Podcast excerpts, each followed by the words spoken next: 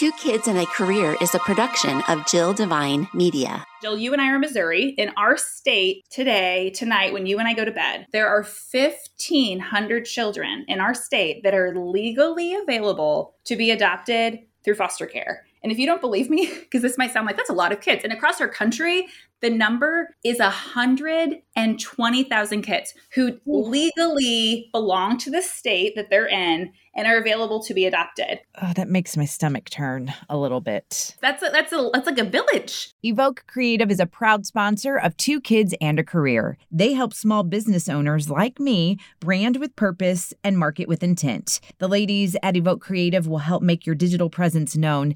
Learn more at evokecco.com. That's evokecco.com. Hi there, and welcome to Two Kids in a Career. I'm Jill Devine. As an entrepreneur, wife, and mama, the daily grind of trying to build a business while taking care of kids and trying to maintain a healthy connection with my hubby, it's a lot. With this podcast, you're going to hear candid conversations with other moms, parenting experts who can share their knowledge and insight, or you'll just hear me rambling to get it all out.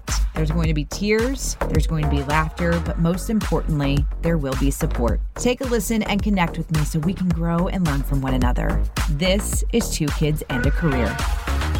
One of the topics that I feel has been lacking on this podcast is something that I wrote down a long time ago as potential topics that I wanted to cover, but I wanted to have the right person on. I wanted to make sure that the information I was providing it wasn't just hearsay or just thoughts. It had to be somebody that knew what they were doing. And that topic is adoption. And I have had people on this podcast that have talked about it a little bit. Maybe they know a friend of a friend or a friend of a friend, but it's just not talked about enough. And there are a couple of things that I have seen that have made me go, huh, about adoption. And I, am hoping that my guests can answer some of those or say, yeah, that's true or that's not true. So let me welcome to the podcast Marcy Bursek. Hi, how are you doing? Jill, I feel like I'm a babbling mess. Like I'm, I'm on the other side of the headphones. Like my eyes are just tearing up because I'm so excited to talk about something that I'm so passionate about and something that I'm hopeful that your listeners are going to gain some great insights from. So, you are an adoptive mom, a podcast host, and author of The Forgotten Adoption Option. And how we got connected is through, well, it started with social media. I had made a post that said, What do you want to hear covered in season five? And a girl that I went to junior high and high school with. Her name is Jamie.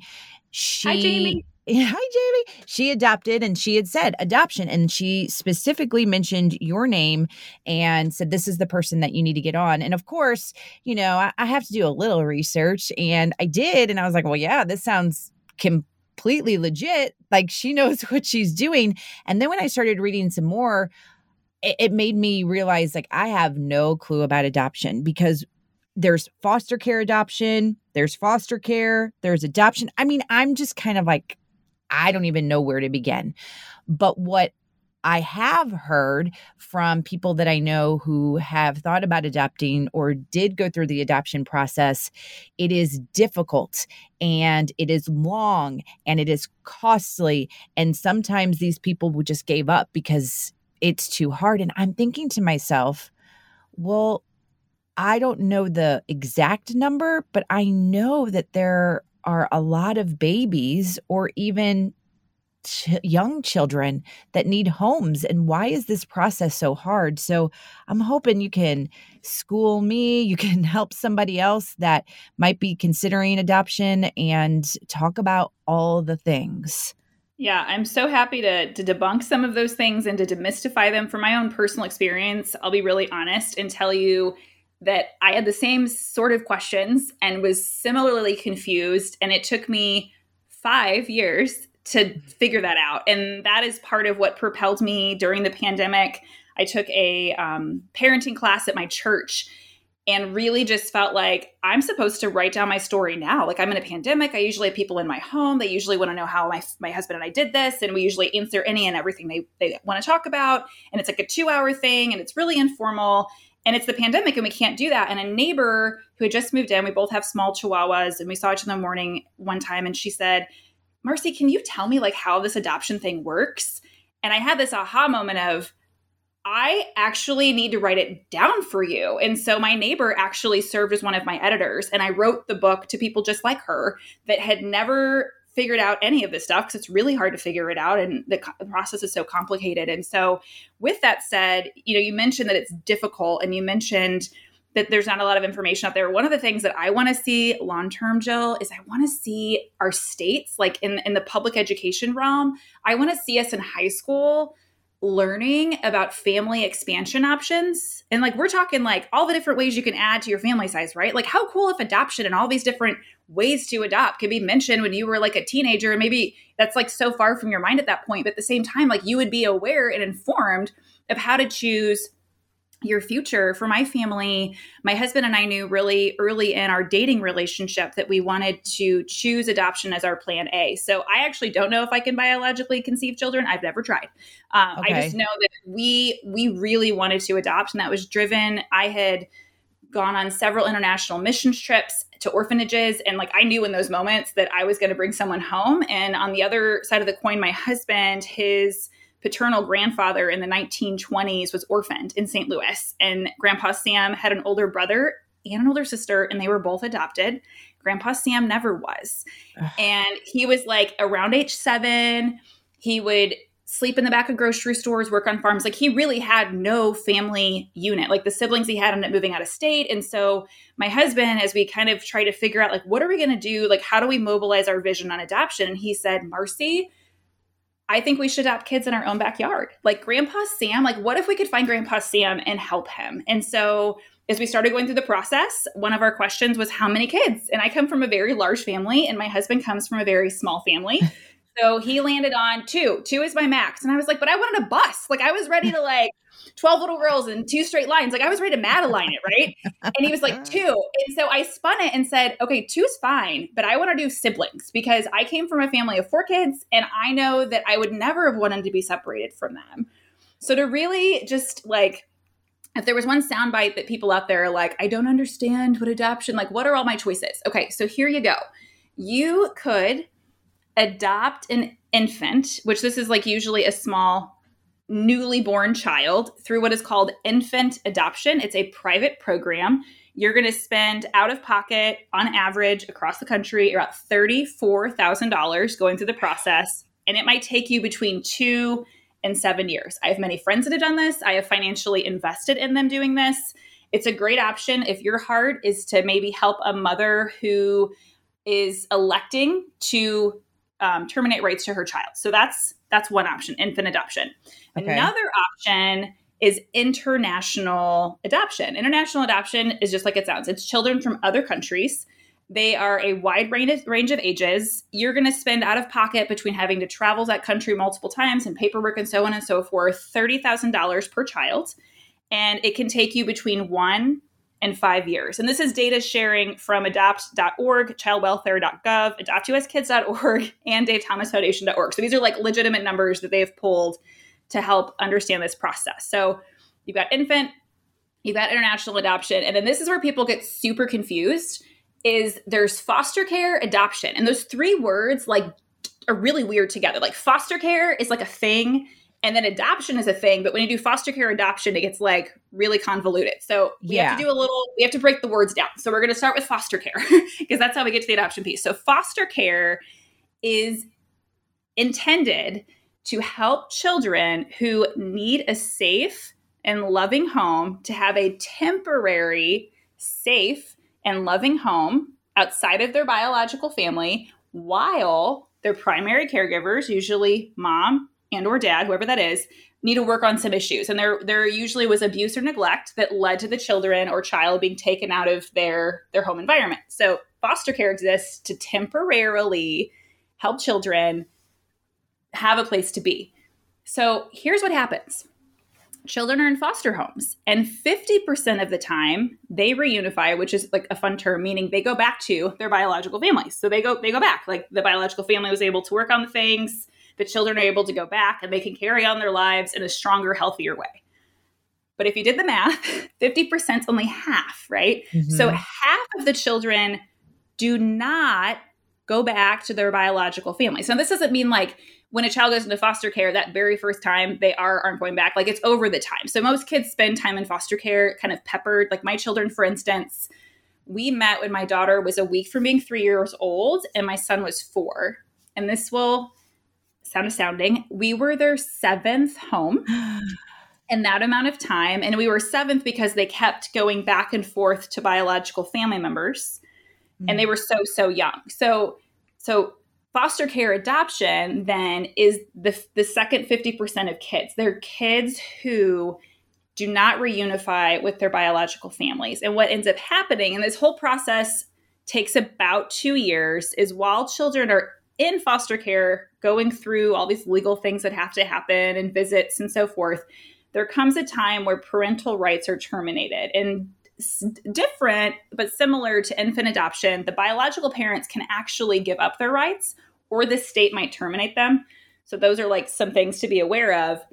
And when the rights are terminated, children are legally free to be adopted. And Jill, you and I are in Missouri. In our state today, tonight, when you and I go to bed, there are 1,500 children in our state that are legally available to be adopted through foster care. And if you don't believe me, because this might sound like that's a lot of kids, and across our country, the number is 120,000 kids who legally belong to the state that they're in and are available to be adopted. And just so everyone knows, you don't have to live in the same state as the child to adopt them. However, maybe you're like me and like you're privately thinking about these things, but you haven't told anyone, or you and your significant other haven't told anyone. What you can do right now is you can go to a website. It's called adoptuskids.org. And there is a database of pictures and short paragraphs for a lot of these children. So you can actually start looking at individual kids, sibling sets, what have you. You can search by ages. You can do all these things and see all these children that are ready and legally available to be adopted. Oh, that makes my stomach turn a little bit. I, I, Okay. It's a lot of kids. That's a, that's a that's like a village. Yeah. I'm going to interrupt the conversation with Marcy for just a minute because I want to highlight one of the sponsors of the podcast, which happens to be Evoke Creative. Something that we have talked a lot about in several episodes social media, the power of it whether it's good or bad, it can have a major impact on you. And I know one thing now being a business owner and promoting this podcast and promoting the website, jilldevine.com, which Evoke Creative designed for me. You want to make sure that what you put on social media is a true representation of what you do and what you offer. And it's one of the things that I'm bringing up to you because with Evoke Creative, they really need to show you if you are going to make your digital presence be known with their help. They want to show you exactly what you're getting. And so I know what I like to do is if I'm going to be working with someone, I will kind of stalk their social media and make sure things look good and make sense. And I, I say all this because when I look at Evoke Creatives, social media, I see that it is perfect. Um, like they have a blog series about starting a business. They have this post about help. I don't know what to post. So they are putting their money where their mouth is, if that makes sense. If you are a small business and you are looking to rebrand or you're brand new to the biz, you should go with Evoke Creative. They help you brand with purpose and market with intent. EvokeCCO.com. It's EvokeCCO.com. All right, back to the conversation with Marcy. Um, lots of questions, and I know you have uh, a lot still more to tell, but okay. So, the things that I have heard or read, are you you're familiar with Rachel Hollis, right? Yes. Or no? Okay. Yes. So when I read her book, Girl Wash Your Face, she talked about how they is I don't I can't remember. Did they adopt two of the four of their kids? Two are biological, and I think two are adopted. I think I can't remember. But anyway, she talked about the foster care and that in that world, and I'm totally paraphrasing and summarizing that they basically went through hell because somebody from the biological family of the kid would find out that that child was in their house or then they would call the people in charge of all of this and say that Rachel and her husband were drug addicts and then the agency would have to come in and they'd have to like talk to everybody and it was like what? What are you talking about? And she did just touch on it uh, just a little bit. She just said i just want to let you know that this is a very broken system and this is what happens we just want to give someone a loving home. My other thing with that is you know i have heard from someone that did do adoption and and thought that they were getting their baby and and this is really it, it's easy to judge and assume but to hear that no we want to keep the baby because we're going to get more money from the government and I, immediately I'm like, what are you talking about? So we are going to sacrifice the love given to a child. Obviously, those people aren't in their right minds. I'm going to have to just throw my hands up and say that because if I were to keep thinking about that and think about what environment this child is, I would I would lose my mind. They're crazy stories, right? So let me let me um, kind of put some color to what the two examples are that you just mentioned. So the first one from Rachel Hollis, what you described sounds like a family that signed up to be foster parents. That means they were signed up to help the children reunify, and the children over time became eligible to be adopted. So that some people say, and I like there are people that don't like this word. It's like a like a bad term, but some say that's foster to adopt. Okay. And that happens. I adopted my children through foster care, they were considered a legal risk placement, meaning the parental rights were almost terminated, near terminating. They were like, we need to find these children a home that can adopt them because they're very likely to become one of the 1,500 waiting children in Missouri. So my story's a different part of that because you can, if you want to go into foster care, some people say, well, go into foster care and then you can adopt. I don't advise that. If you want to be a foster parent, like your heart needs to be in helping children reunify. And those children are not, quote, your long term children until that happens. So my husband and I had to check our heart because we had only gotten a license to adopt through foster care. And then we were presented an opportunity with our children. We saw no photo. We saw small paragraphs. Like it, it's so strange. Like it was like an online dating profile without pictures. And we committed to them with a very, very short meeting and reading inches of paperwork. And we had to sign foster parent licensing in order to have them in our home for what we were told was four months, what became 18 months. So I'm going to reiterate that what you were told is hell. It's emotionally a lot.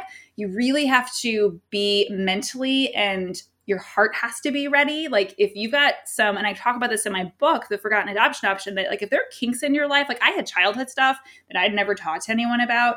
I went through counseling before parenting my children because I wanted to make sure I could fully be present with them.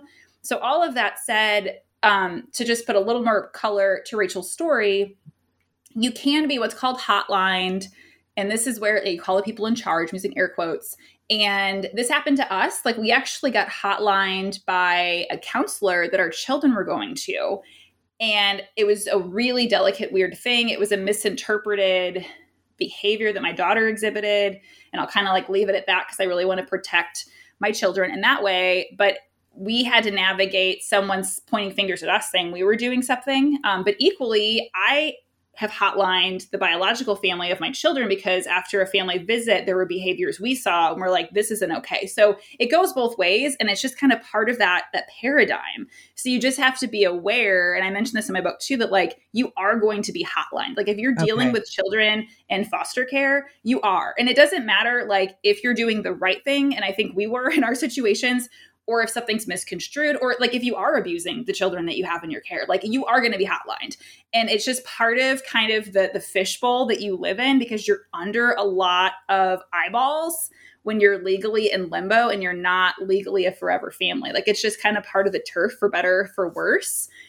Um, but your second story um, is a really interesting one because you talk about an infant adoption and a mother electing to keep her child for financial reasons. I actually spent 12 years in social service, Jill, so I might have a different opinion and spin on this than some think about because I, I have worked with women who are single moms, who are low income, who are unemployed, underemployed, and those decisions. I mean, if, if we if we put ourselves in what we think is their shoes, and I, and I think about it that way, and I think I don't necessarily know what to do. I've got a lot of just drama in my life in general because if I'm already in poverty and I can't afford this child and I need government supports like that, there's a lot going on in my life that's unstable, right?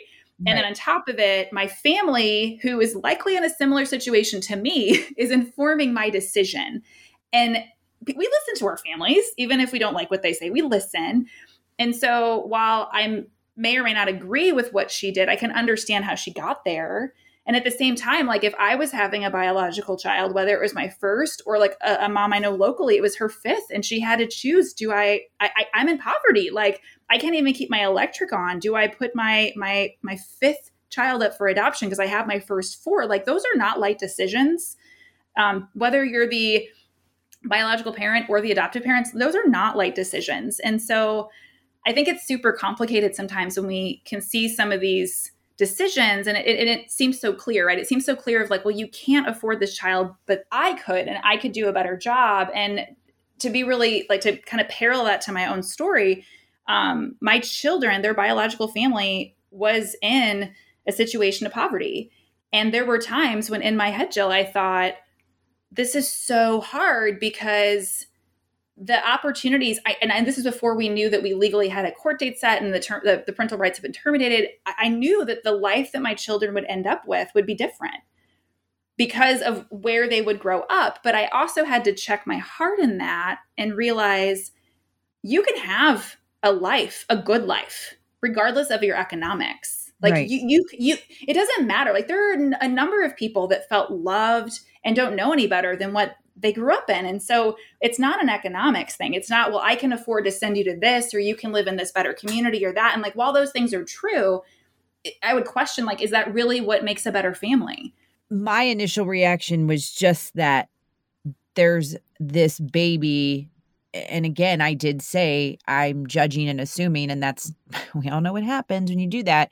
But I just thought, why are you putting a price tag on a baby? This like innocent little being and you're i don't know. They could be the most loving family ever and like you said if they're in poverty it doesn't mean that they don't get to love and it's and i've never even thought about you know the money and being able to buy all the things or provide all the things. I care about the love I mm-hmm. that's me 100% across the board. Like I just want these kiddos to be loved.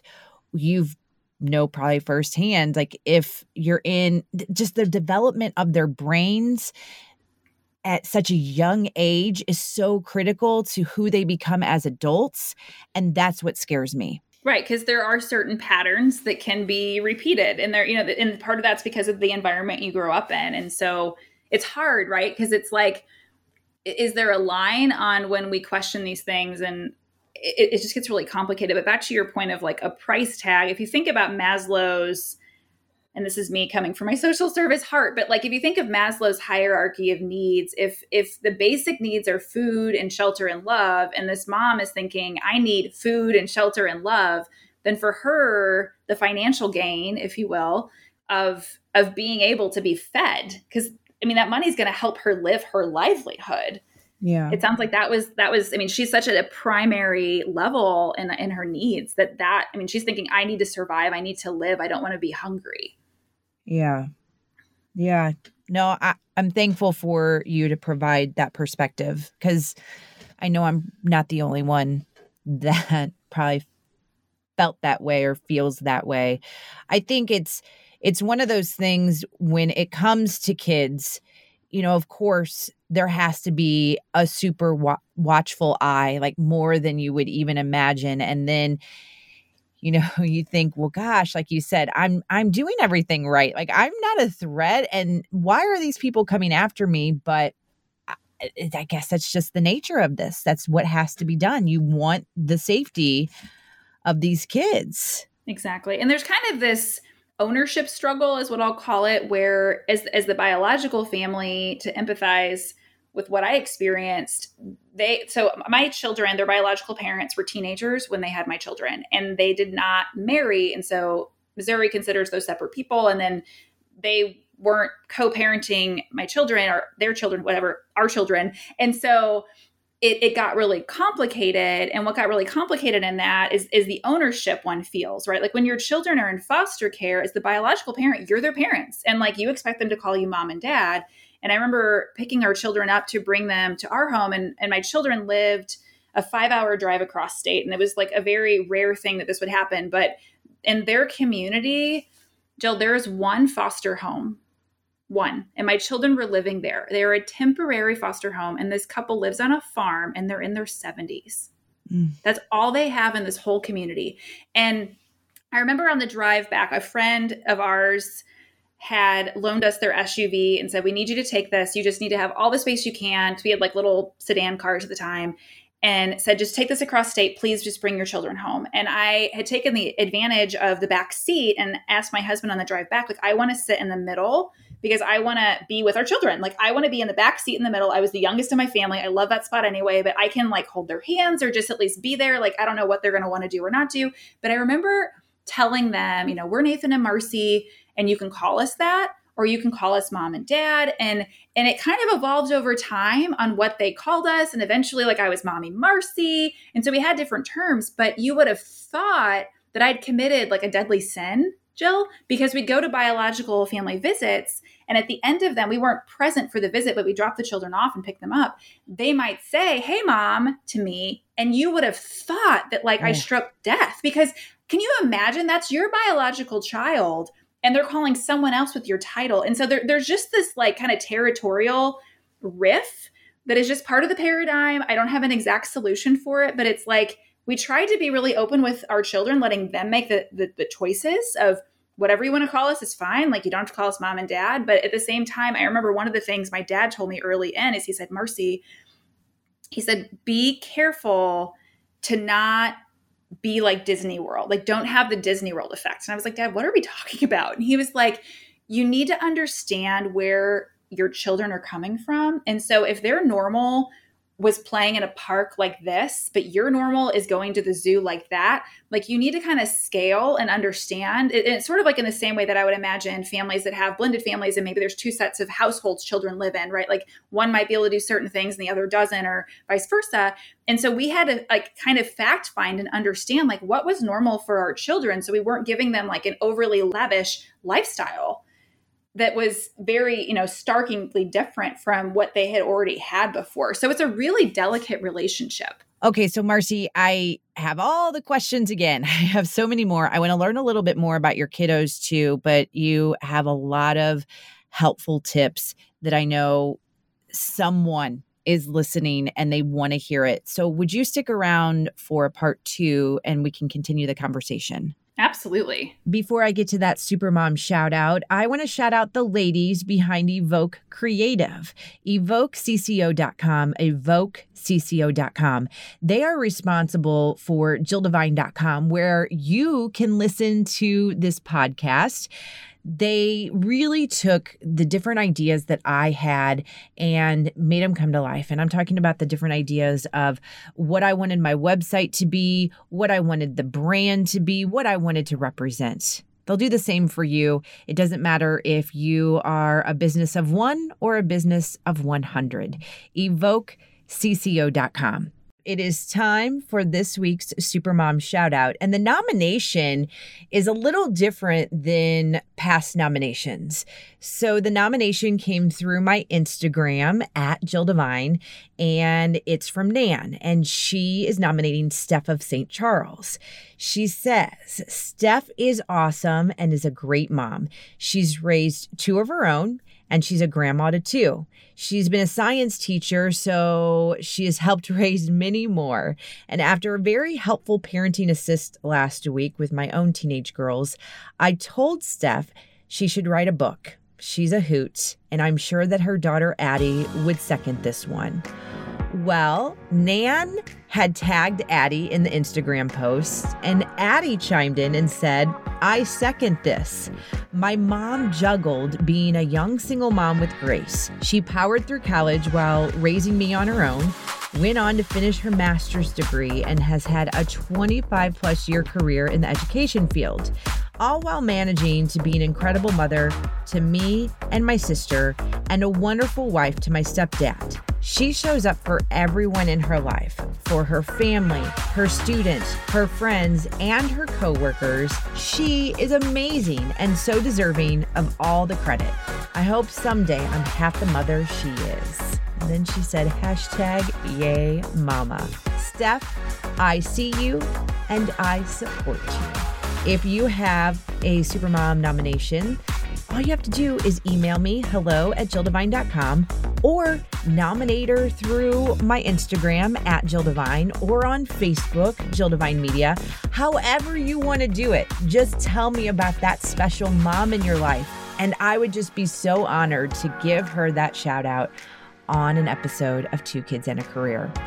And speaking of Two Kids and a Career, thank you for your support.